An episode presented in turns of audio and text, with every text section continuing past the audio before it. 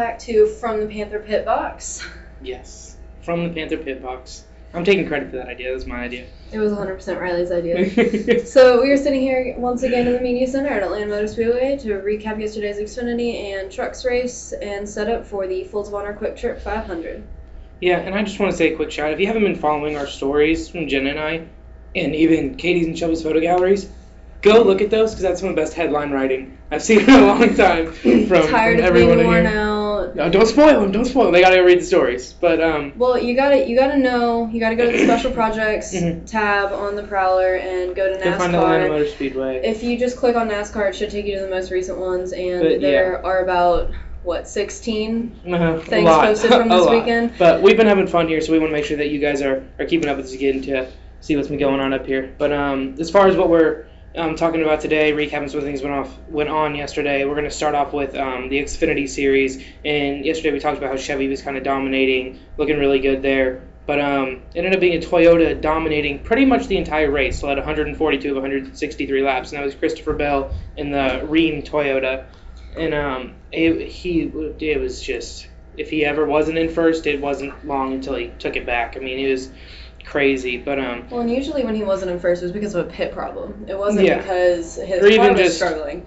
if he had to take a pit stop, I mean, even there's a couple times where he drops down to fifth, 6th Mm-hmm. um, just from anything holding him back. And and one lap, he's already regained his lead and passed everyone. He had a great day yesterday. Um, behind him was Cole Custer in the double zero. Justin Allgaier at uh, JR Motorsports was in third. Atlanta native Brandon Jones um, was in fourth, and then last year's series champion Tyler Reddick in fifth. And um, Reddick made things interesting as um, well. First off, Bell's first struggle came. Um, one of his later pit stops, his right back tire got you know caught or hung up or something, and he kind of slowed down a little bit. And he, but of course, in you know five or so laps, he caught back up and he was in first again.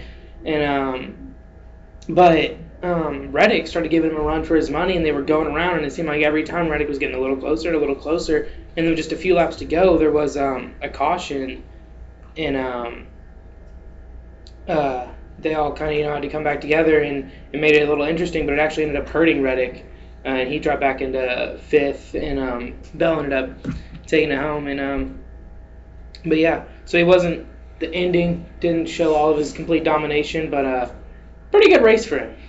Well, and this was actually Bell's first Atlanta Motor Speedway win Mhm. last night.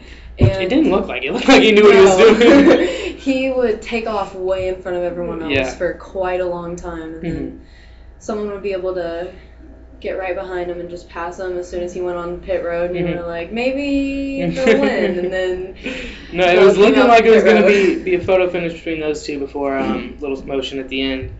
Um, but we have Peachtree City native Garrett Smithley. He finished 17th. He was in the number zero for TeamJDMotorsports.com.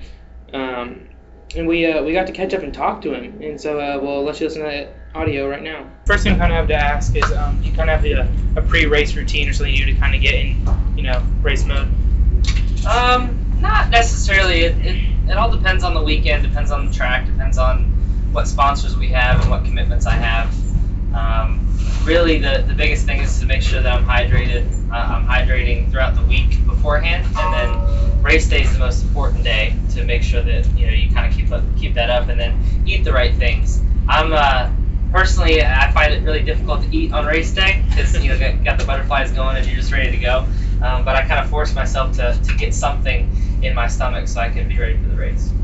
So last year we talked to you and you mentioned drama class at McIntosh. Any skills you learned from that that you now use to race? Yeah, uh, not necessarily race, but everything around racing, everything around what I have to do as far as the media stuff, as far as public speaking and being on camera and, and being in front of crowds. You really, really have to be comfortable in doing that, um, especially to, to represent your sponsor as well. So, really, everything that I've learned in drama, I, I use pretty much every day, whether it's you know sponsor sponsorship meetings, whether it's um, you know public speaking, whether it's interviews. I pretty much use it every day. Yeah, and so kind of building on some of that, how do you think you're handling kind of the celebrity pressure not being a racer, especially when you're back in Georgia where you're from? It's uh, I, I don't. It doesn't really bother me much. Um, I still, I still feel the same that I did, you know, when I was in high school. The same same kid that was out here driving on uh, you know Thursday Thunder and the Van Leeuwen Legend car. I'm just I just happen to be driving some bigger cars, so it's it's definitely different, especially when people kind of recognize me out of my suit, especially and, and tweet me and and you know show up to the racetrack with my gear. It's still really weird, um, but you know it, it has. I don't think it's affected me all, all that much. Do you have any go-to places in Peachtree City anymore? Man, not uh, not really, because my parents moved away about three years ago. So honestly, I haven't been back. I think I stopped back last year to see what McIntosh looked like because I know it's changed a little bit. Um, I, mean, really, just driving the golf cart around. Is that's that's what I, I love to do. Um, we spent a lot of time in the Avenue, and uh, we spent a lot of time. Uh, went to the skate park just to hang out a little bit over at the amphitheater, and uh, and then the lake. Um, I don't whatever that lake in, in the middle of the city is. I, I, I don't remember what, what it's called, but we spent a lot of time over there. So really, just just you know driving around on the golf cart is what I miss the most about Peachtree City. Yeah, and you say you went back to McIntosh to see how things were. Do you have a favorite class, favorite teachers you remember? Um, favorite teacher was Sherelle Lockett. She was my junior year drama teacher, and she really changed my passion for for drama. I, I kind of kind of used it as kind of like a like a mess around class to be honest to, to, to start out with. And then once she got there she really got us serious as, as a whole as a class. And um, we put on some really really great performances. And frank was still the best performance that, that i've ever been a part of. Uh, it was for one act competition. I, we made it all the way to state and i think finished fourth. Um, really really put put the passion on me. And then chorus uh, hannah potter who's hannah beth potter who is still there she is um, she was really really great to, to us and, and especially I was in, in men's chorus and I think she had a soft spot for, for what we were able to do together so um, definitely the, the fine arts uh, teachers that I had really really put a, uh, a big passion into into you know my soul as far as all that stuff goes.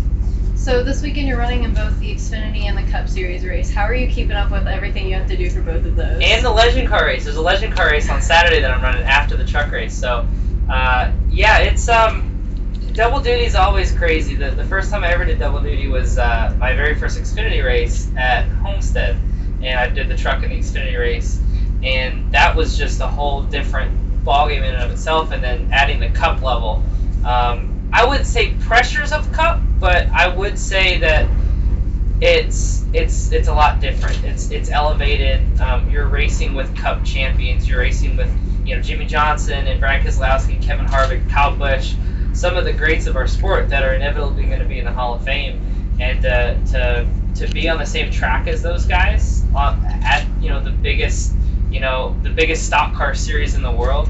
It's uh, it's pretty crazy to be one of one of 40 guys that gets to do that. So. Um, it's uh, it's definitely a balance, and especially with it being the home track and, and doing the extra things that come along with that. But um, but it's it's a lot of fun. Yeah, and I know with that, um, you kind of had uh, an incident, an incident in Michigan, lap one or two, a race there, you know, going down. So, what are your expectations for Sunday following that? Yeah, that's uh, we can kind of look back at that and laugh about it. Uh, we got less than less than half a lap in my Cup debut until something broke.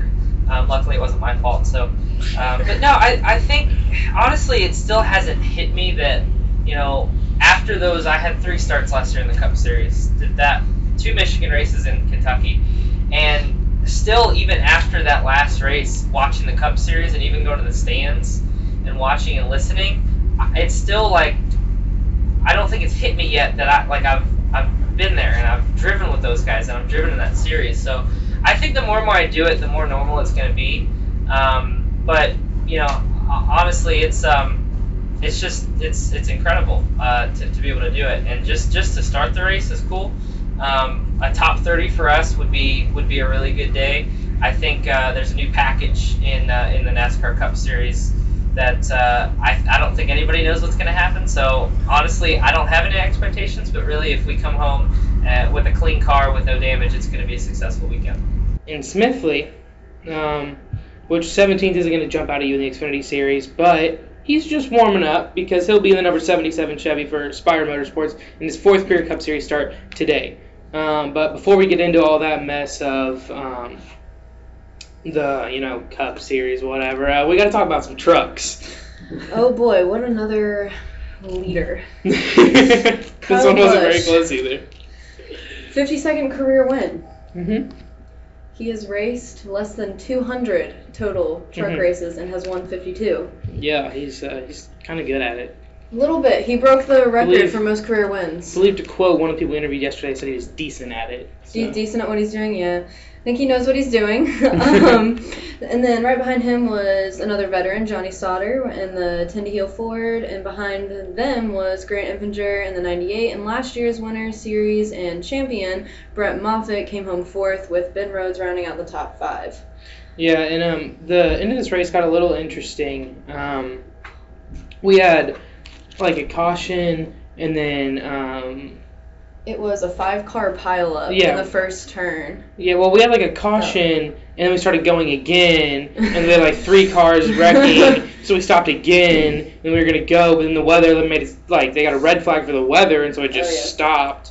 Um, but uh, they got going with nine left, and uh, it was just Well, that Busch first was just that first caution was Decker spinning out Yes. turn four, and then once they finally started going again, it was the first the first turn after the caution ended. There was Yeah. a five car pileup, yeah, it was and then they couldn't get all the debris off the track, so they had to go to a red flag.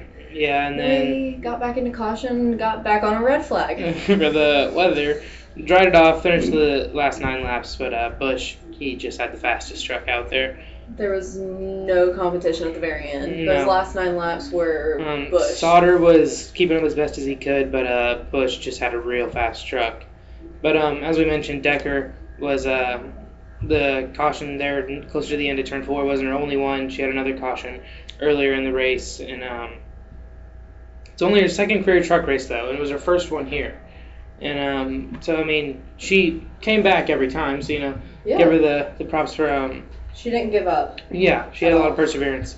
But um, we sat down with her and talked to her too. I'm let you listen to that now. How do you balance racing, a racing career, and just being yourself and being able to grow up? Well, that is, I actually really like that question. Um, it was really hard when I was your age because I had school. Um, but I learned so much growing up and racing and balancing it between school and hockey and my friends to where now that I'm older and I can really focus on racing and just balance it with my normal life. I learned so much when I was younger that it's a lot easier. Do you have a, a pre-race routine or just something you do to get into kind of race mode? Um, well, I'm not superstitious, so I'm like really like so I don't really have like a certain routine that I do, um, but I like to get ready like soon. Like we had practice, I think it was like at two o'clock, and I was ready by one one thirty ish, like in my suit and ready to get in the car, and that just helps me get focused. So you've done a lot of merchandising specific to each racetrack. Is that a marketing and sort of branding yourself and trying to figure out how to make things work? Um, we started that last year with um, the ARCA series, and it was like about halfway in, or maybe even sooner. Um, we were going to Nashville, and I was like, "Mom, I really want a Nashville shirt with like me in cowboy boots and my race suit, and just says Nashville on it." And then it kind of stuck, and everyone wanted a shirt for every track we went to. Um, we weren't gonna do it this year, but then we were going to so many new tracks, and it was with a new team and a, and a new series, so we had to do it. All my fans really love it, and that's mostly just for my fans. We only, you know, sell for a couple days, so only a certain amount can get sold, and then we try to get them out to everyone so they can come to the track that they're coming to with the same shirt on. So as you've um, kind of built up your racing career and moved up the ranks, what do you think has been your biggest hurdle? The biggest thing is like remembering why you still want to race. Because when bad things happen, or like you're not having like maybe even if it's a good like the whole year is bad, it's just to remember like why you're doing it and like to help keep reminding yourself like why you love it and why you're here and why you want to make it all the way up to the top. So I actually talked to Kaitlyn Vincie at Fox Sports, and she said one of the biggest things is always just like finding people that support you. So who have been your biggest supporters? My family has definitely been my biggest supporters. Um, my sponsor that came on board a couple years ago, N29 Technologies, they Um, him and his wife, they come to every single one of my races, and they became family and support me a lot. I have a boyfriend also, which he, I'm pretty sure he would quit his job if he couldn't come to a race. he really, he's a really big supporter, and I met him racing, so um, I love to have him here, and he helps me more than, you know, just keeping my head in the game. He can help me with what I need to do on track as well. As a female driver, do you feel like you have anything extra to prove? Um, maybe not extra to prove, but to get respect is sometimes takes a little bit longer for people to take you serious, and I think that goes for any profession. Is it's really hard for females to get taken serious um, soon and fast, like as in if a guy was coming in to take that job. So I feel like that's the biggest thing. Are there any other female drivers you've leaned on for support? Um, I've leaned on the Patricks. Um, not so much Danica, but her dad. Um, I'm really good friends with um, TJ Patrick, and him and my dad raced snowmobiles back in the day. I was just calling him yesterday. He called my dad, and we had a good conversation. And I really lean on him because he raised a daughter that made it all the way up to Cup. And then lastly, what is your biggest goal for the season racing? Um, my biggest goal is to learn as much as I can learn that will help me in future and um, just to have good runs, finish races, and top tens. You know, she might not look the part of a truck racer, um, if you know Natalie Decker, but um, I think that she definitely um, loves what she's doing, and I think that she has the perseverance to keep going and going, and I, I'm wishing her the best, really. I'm, I'm a fan now. She definitely knows what it takes to be a NASCAR Mhm. driver in general. Yeah. But um, the big thing we have today, we got the Cup race today, uh, Fields of Honor QT 500. Before we get started um, around the track and in the media center, we caught up with Doug Turnbull. Some of you locals may actually recognize the voice on from WSB TV's Traffic Copter. Race fans will know him as one of the many voices from PRN. We talked about growing up in Georgia and the spectacle of NASCAR and what makes Atlanta Motor Speedway so special. We'll play the interview for you right now. Hello, I'm here with Doug Turnbull down at uh, Atlanta Motor Speedway. Um, how you doing today? I'm great. It's race morning. Hey, do you realize that it is 10 months and one day from Christmas today? That's that's a Very random thing to be specific, thinking yeah. about That's on race cool. I mean, it's not the 25th. It's, 20, it's 10 months from Christmas Eve. So, uh, but, but to me, race day at Atlanta Motor Speedway, I mean, the Daytona 500 is, is Christmas Day for race fans, but in Atlanta, especially for me, because I've been coming down here since 2004 as a media member, that this is what it all builds up to. And so it really feels like everybody has that pep in their step. So it feels like an awesome day. And as y'all, y'all been there all weekend, the sun's out. My gosh, it's great. Yeah, it's nice to see. I woke up this morning. I was like, "What's that in the sky? It's weird." Those Um, Santa and his sleigh, you know, making yeah. they're doing some preseason testing. yeah. So. um, so I heard you grew up in Georgia, and um, there's a lot of sports history in that city with Hank Aaron and the Braves, Dominique Wilkins, and um, the Hawks, Michael Vick and the Falcons. How do you get into NASCAR around all that? Uh, well, the, uh, the city of Georgia. No, so, yeah, I'm just I'm, I'm getting messaged. Yeah, so, Yeah. no, I grew up in, in Atlanta. No, no, I'm just I couldn't help. I can let that slide. I'm, no more of that today. Okay. Um, so yeah, I grew up in Atlanta. So yeah, absolutely. I like and not even far away from Atlanta. I grew up in DeKalb County. So being very close and getting to see in person Chipper Jones and John Smoltz and Greg Maddux and Tom Glavine and, and Michael Vick and uh, I don't know if I ever saw Dominique Wilkins in person, but getting to see the the even recent time talks like Josh Smith or, or, or Paul Millsap or whoever. Yeah, I, the way, way I got into NASCAR is I love the Braves and I love that kind of stuff, and we watched all sports. But in 2001, my dad turned on the Daytona 500, and y'all, what, what, what year is this? 2019? Yeah, so y'all aren't like even born yet, which that really makes me feel awful. So okay, thank you. But uh, but but the Daytona 500, if, if you don't know, in 2001, Dale Earnhardt died at the end of it. And my dad was a, he wasn't a diehard NASCAR fan, but he was a Dale Earnhardt fan. And 2001 was the first year that NASCAR was really put on the broadcast networks regularly, and it was a lot of the races were on Fox. So before it was like ESPN and TNN, and they would be on a different channel every week. But in 2001, they signed a new TV deal that was NASCAR centric and it and the sport got a ton of money from that. And and then in the first race of that deal, they're really packaging it up. And you could go look at the documentaries, like the documentary Dale, all about Dale Earnhardt dying. there's a big part in that where they talk about the TV package, what that meant to the sport, and how the producer of it, uh, David Hill, I believe is his name, their whole goal was educating all these new people that knew nothing about NASCAR. So here I'm sitting down with my, my late father now, watching the Daytona 500. I'm already glued. And then we go to church at night and then find out that Dale Earnhardt had passed away in that crash on the last lap. And the whole race itself, Michael Waltrip wins, first time in 462 career starts. Dale Earnhardt Jr. finishes second. Those cars are both owned by Dale Earnhardt, and then Dale Earnhardt is blocking in the third position when he crashes on the last lap. I know that's more than you want to know about why I got into NASCAR, but that story was the first story that I ever got to see really in the sport. I knew about Jeff Gordon in the 90s and stuff as a kid. I didn't I just knew his name, but that's what got me into it. And then 3 years later, I met a gentleman named Captain Herb Emory, who's the lead traffic reporter at the station that I do traffic for now, WSB Radio, News 95.5 and AM 750. And I started volunteering on his NASCAR show, and, and he made me an intern in the traffic center. So I did traffic intern and NASCAR show intern. And in that fall of the year I met him, which I was about the same age as y'all, I just graduated high school, 18 years old.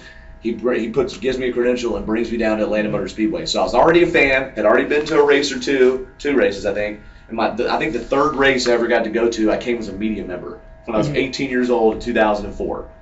And how do you not stay a fan after that? So, I've been, so I've been in the media ever since, but as a as a person separate from that, I'm a fan.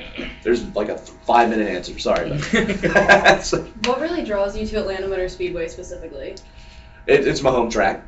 I, I think that's the number one thing. All most memories I have in racing are here.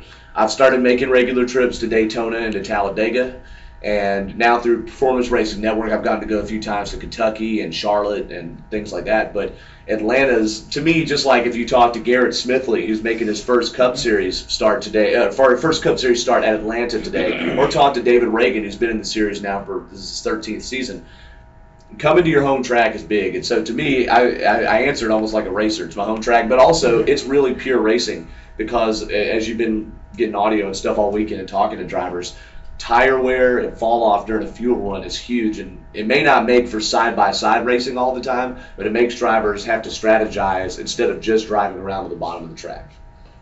So, um, you've talked about it's race morning. We got a big race today. Got a prediction? Got a prediction?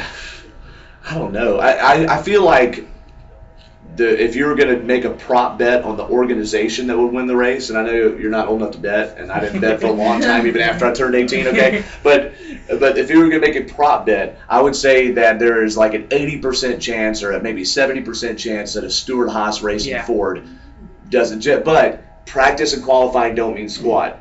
Cl- Clint Bowyer and Eric Almirola have been fa- fast in practice. Almirola's on the pole. But I want to tell you something. Kevin Harvick, their teammate, dominated last year, dominated the Xfinity race last year, and this race is all about. It seems like it's going to be much more about running on the bottom line. Uh, and I mean, but for those that are listening, I'm, that was not a financial statement. That was the, that was like hooking the yellow line on the bottom lane of the track because the shortest way around is the fastest. And be- with these cars having this new rules package, the Harvick line seems to be the way to go when you want to make the most speed. And Harvick had one of the fastest 10 lap averages in the final practice. So another one too to watch that may not seem likely is Kyle Busch. He's he's driving a backup car, but he was darn fast before too. And I, I even have him on my fantasy lineup just because I feel like it's going to be a Kyle show possibly as well. I just now learned that there's fantasy NASCAR.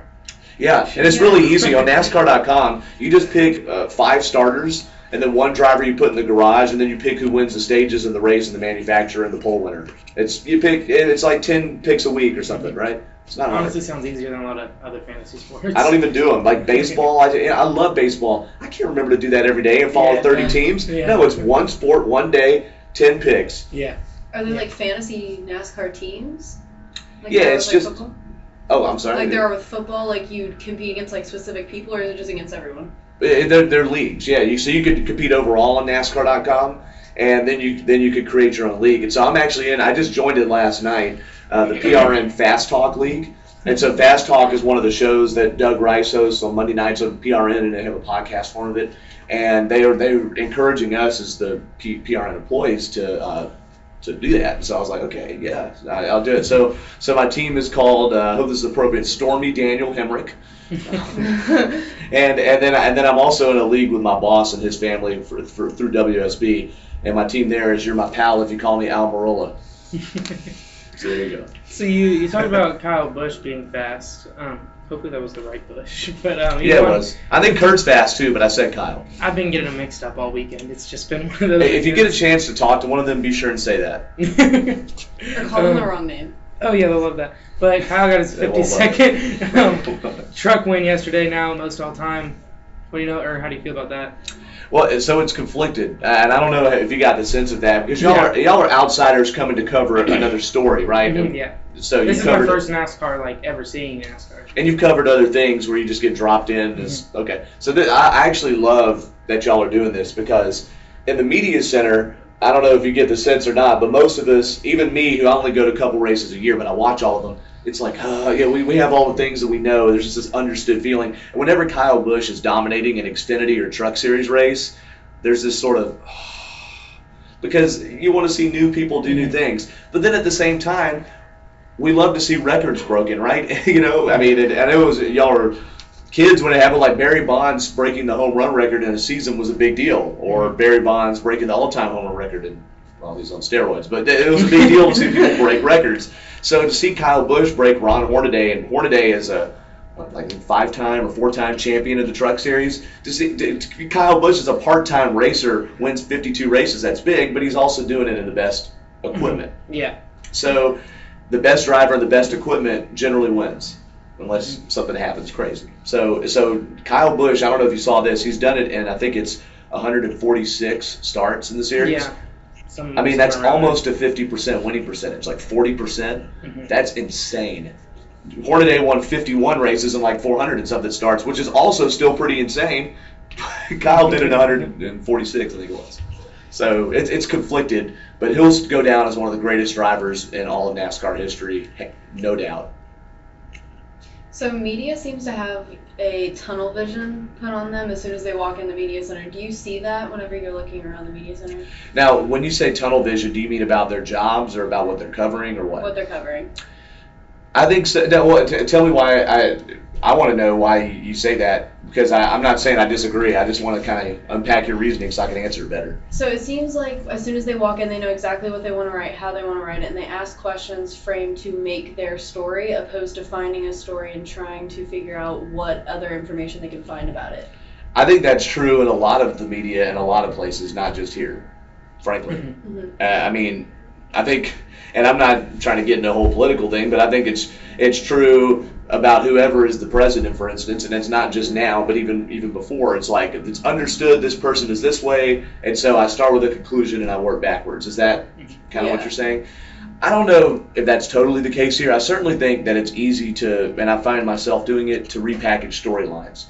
And the so what, what what would you all say is the number one storyline that you've heard us tunnel vision people cover this weekend?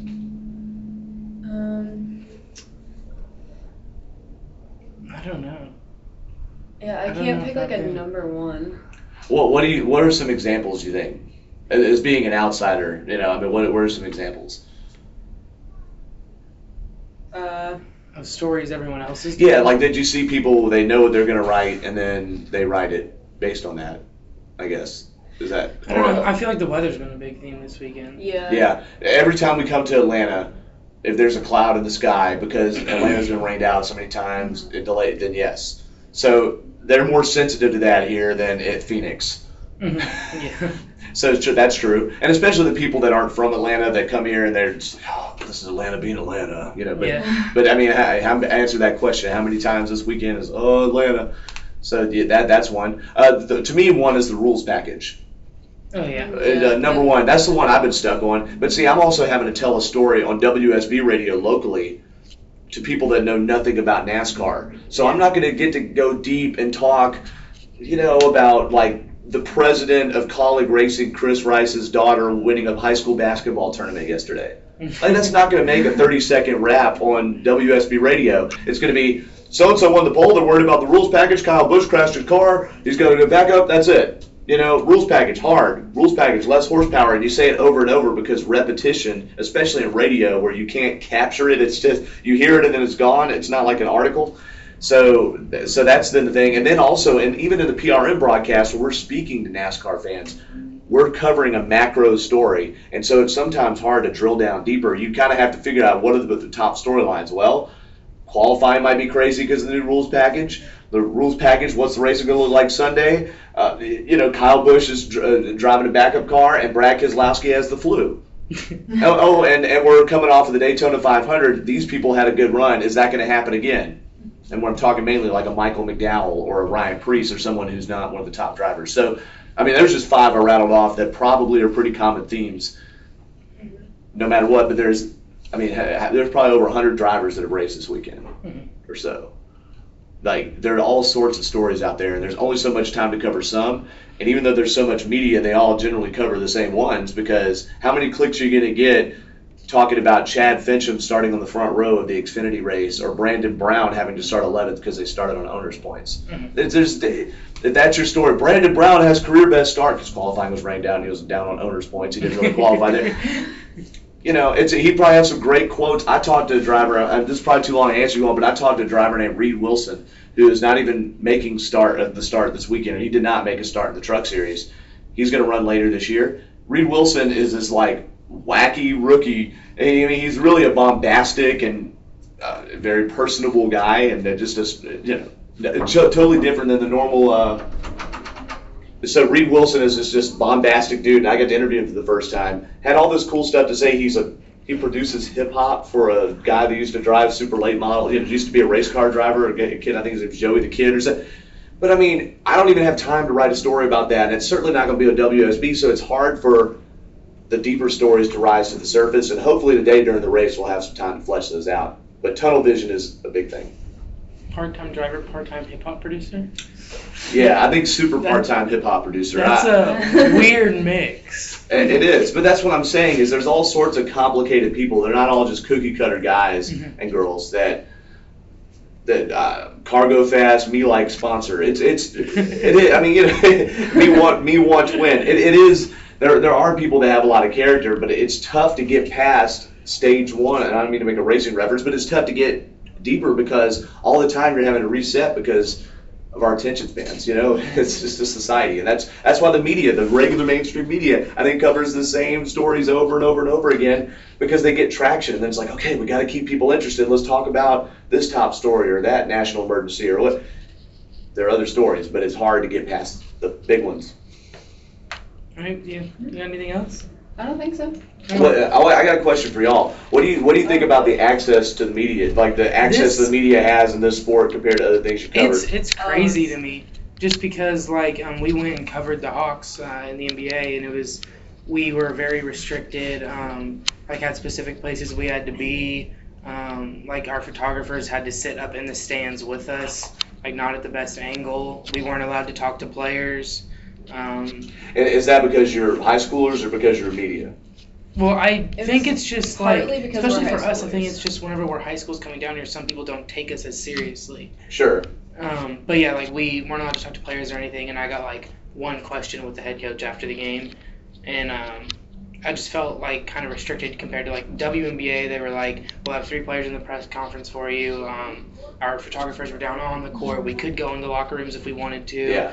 And they were just more open to it. But then the NBA just kind of had a lot of restrictions on us. But then here, we're treated like we're media, you know, from a newspaper or from high school. Like people don't really care where we're from. They treat us as media. And, it's kind of the same with fan access too. I, I've never been to an Atlanta Dream game before, but they're just desperate to get any kind of coverage. You know, it's they're not the main show, and so I think the fans probably have a similar experience in the media. The, the players are way more attainable. In the NBA, I mean, yeah, you're, you're and NASCAR is the big leagues also, but they all play in the same place at one time, and it's and I think the difference is it's so sponsor driven. Mhm. Especially if you want to get a driver that is looking for exposure, you can you can do that. And if you don't overstep your bounds here, there there's some people even in the regular media I think that ask too many questions. I used to be that one of those people, okay? You know, they just they extend the press conference and they, they kind of lack that self awareness. But if you realize like, okay, we're not one of the big dogs, we're going to come here and cover our story and ask. I think it was you yesterday. It Was it you yesterday that asked Chris, Christopher Bell? Yeah, like that. That's great. You act like you're supposed to be here. I got a pep talk after my broadcast yesterday because I only fill in on Performance Racing Network. I don't do it every race. Act like you're supposed to be here, man. Come on. So that's good that they give you this opportunity. NASCAR, drivers are more accessible than NBA players or baseball Yeah. players or anybody. Yeah, it's been it's been really fun, and it's just I mean it's easy to talk to people aside from when Denny Hamlin's um, PR girl just shoved me out of the way when I was trying to ask him a question, but it's fine, I'm not mad. But Right, and, and I will say they. There's an understanding amongst the regular media about when it's appropriate to do that and when it's not. But not shove, but I mean appropriate to ask a question. I mean it is, and they the PR people are the no people. They they say Yeah. no so the drivers don't have to. All right, and sometimes because they're so accessible, they're, these stars are just walking out amongst us uh, in the dry in the garage and pit road and everything. There have to be limits and boundaries. So I don't know. I don't. thi- I think honestly that if I had done try if I had tried to ask him a question and I didn't have my PRN shirt on and I had a even my local radio station WSB radio, they probably wouldn't have loved it if I didn't ask the PR person first. Mhm. It was so what we do is when we have the mics with PRN, like we'll kind of put like lift the mic up a little bit, like that's sort of like a, a tip of the cap, like hey, can I ask a question? Yeah. It's sort of like that, and usually they just nod, and it's sort of like an understanding. But again, it's a PRN deal. If I'm coming up there with a little tiny recorder and I'm dressed, they don't know who you are. They're like, why would I make Denny stop his day 30 seconds Mhm. to talk to anybody unless Yeah. I know who they? well, That's what it even like yesterday, um, after the cup practice, and you know they're just out in the garage just signing autographs and everything, and I could just go up to guys and get a little twenty second, you know, interviews, just get little snippets of things they say. But like at the NBA game, if we saw a player walking by, we had to go find someone and be like, "Are we allowed to ask them a question real quick?" And then they go talk to someone who talk to someone, No, and then yeah, it comes yeah, back then- to us, and they're like, "No." But it's like here, you just go up, ask a question real quick, Yeah. and then like it's just easier. It, it's it just it really depends. I, I still struggle with finding that balance sometimes. I do know that if it's during happy hour practice, uh, that's what the final practice is called, by the way. You know, that's some lad. Like, no, they don't drink. For those listening, no, they do not drink. Uh, and they may after happy hour practice, and their car is running slow. No, so if but it, if I made the mistake early in my career of David Ragan, I know personally. I've known him since before really he started driving in NASCAR, and I went up to him after he made a practice run a guy out of the car, but it was still during practice, and I said, and I just started doing an interview, and his PR lady came up afterwards and was like, you know, they're in the middle of working right now, and David's nice, and he just, uh, but that was their way of saying like, come on, go through me, make sure it's okay. So it, you do, there is decorum, but again, it is way more likely to talk to David Ragan than it is John Collins on the Hawks. Mhm, Yeah. So But it's it's been fun. I've enjoyed it. I would say NASCAR's made a thing of me. I was making jokes before we came here about like it's just cars going in circles, but then when you get this like insider access, it's like you get a whole different view of the sport. So I, I wrote an article. So I, I, my main gig is a traffic reporter, and I've got to go here in a second. But my, my main gig is a traffic reporter at WSB, and so as part of that, I write a traffic column in the Atlanta Journal Constitution on Monday. It's called Gridlock Guy. If y'all ever touched a newspaper besides no, okay, so you're a newspaper reporter. I'm just kidding. So. Um, so in the Gridlock Guy this week, instead of writing about traffic, I decided to answer two or three questions that I always get from people that are smart but don't know anything about NASCAR. Mhm. And, and the driving around in circles and going left is one of them. And I would think that you all covering this weekend, I would hope, Yeah. no, there's a little more to it than mash the gas and turn left. However, one of the criticisms of this rules package is that the cars have so much less horsepower now that they don't have to lift in the corners for like the first 10 laps in a run. And so in qualifying, it was mash the gas and turn left. However, I mean, go do it yourself and see how easy that is. yeah. All right, because eh, the driver that won the pole, Aric Almirola, was all the way on the bottom of the racetrack, had an exact line he had to take. The the field was so narrow, the the delta, if you will, the distance, the difference between first and thirteenth was like nothing Yeah. out there. So That's what one of the things I was talking about earlier is like someone can go around in like 31.02 seconds. You're like, well, they're fast, and then someone's like 31.3, and you're like, well, they're a little slow today. And it's like that's like two milliseconds. yeah, yeah. By the time you have that thought, that is. By the time you've had the thought, that's like a whole second. yeah. Like So it's- they're they're going a fraction of one of your thoughts difference, and you're like, oh, they suck. so, All right. Well, um, we can let you go. Um, unless I don't, I don't have anything else to ask. Uh, yeah. But um, thank you for joining us. No, I'm happy to, It's uh, a great time. I get it, and you're a teacher, Mr. Spencer. He's awesome. Uh, I really, he and I have a lot of NASCAR talk. We need to catch up on too, but. But I think it's great that you're getting this opportunity, and I hope you make the most of it. And you're doing the right thing now. For I don't know what what's your audience for this. Like, who hears this normally? Uh, Honestly, usually, I I'm not sure. I mean, I've had a lot of teachers and parents Yeah. come to me about the podcast more Okay. so than students. More students talk about my writing in the podcast, but a lot of parents and coaches come to me about my podcast. Well, pa- parents and coaches then, and, and, and if any students listen, I mean, they're doing the right thing down here. Doing this stuff early and just getting practice, I know you've probably heard that a hundred times, is huge. Because when you finally get into more formal settings, you'll have had much more of a footing. My covering racing was all started out being grassroots, a lot of it too. So just, just keep doing what you're doing. This is great. Thank you. Thank you so much. Uh, thank you. The pleasure's mine. And um, he's a personality, all right. he was um, a lot of fun to talk to. yes, for Doug, is great. 23 minutes. Yeah, Doug, Doug is great. Um, but as far as everything um, on the track, as far as cups going, Fords have been fast all weekend, and like Doug said, um, he's looking for Stewart-Haas Ford to probably win this because they've they've been looking good. Um, the only one who hasn't looked that fast was Kevin Harvick, but he dominated here last year. Well, and he says he doesn't know what's going on, but there's been a little bit of talk around the media center that he knows a little more than he's letting on. Mm-hmm. yes, and um, we can give you the top ten starters in row one. You got Almirola. Uh, he's in the Smithfield Bacon Ford for Stewart-Haas Racing. Next to him is Ricky Stenhouse Jr. and the number 17 Little Hug Ford for Roush Racing. And then in row two, we have Clint Bowyer and Denny Hamlin, and then Bowyer's shown speed all weekend, and Mhm. Hamlin has run a ton of laps in practice, so it seems he's looking for some long run speed, which will help him a lot at Atlanta yes, Speedway. Bowyer's been very fast, but uh, behind him in row three, we got Daniel Suarez and Kyle Busch. Um, Busch will drop to the rear of the field after crashing in turn two during final practice. His car was a little, little banged up. He'll be using a backup for this race. And then in row four, we have Kyle Larson and Kurt Busch. Row five, Martin Truex and Austin Dillon. Pretty good lineup today. Um, good mix of manufacturers in the top 10 to start the race. Um, we have to see how Hendrick Motorsports is going to perform. I think they've been a little slow. They definitely haven't been up there with the Stewart Hosses. Um, Jimmie Johnson has five wins here, though, and um, he'll be 11th, just outside the top 10 in our starting lineup today. And then some other mo- other notable starters include the Georgia boys Chase Elliott starting 22nd, and David Ragan rolling off at 23rd, and Peachtree City's own Garrett Smithley, who will start 35th. 35th doesn't sound all that great, but here's what we need to remember: this is his fourth Cup start, hmm so And hopefully, he get more than a lap or two in on this one, unlike uh, race he had In in Michigan. Michigan. But um, you know, they said um, they were just going for top 30. They just want to get out here with the car in one piece. So um, uh, look for him to be moving up some spots. Um, looked pretty good yesterday at uh, the Xfinity race. But um, all the action will be on Fox starting at 2 p.m. this afternoon, and then um, you know how it's been all weekend. We'll be pumping out stories, and um, we'll have some great pictures for you from Shelby and Katie. But um, that's kind of the update. We had a lot of audio for you, and um, hopefully you enjoyed this episode. Got anything else you want to add? make sure you are paying attention to the pho- the photography because some of those pictures are actually incredible and very very different from some of the other ones that I've been seeing looking Mhm. around at the Yes, we, we have some great photographers here. Make sure you're checking them out. But um, that's all we have. Thank you guys so much for listening.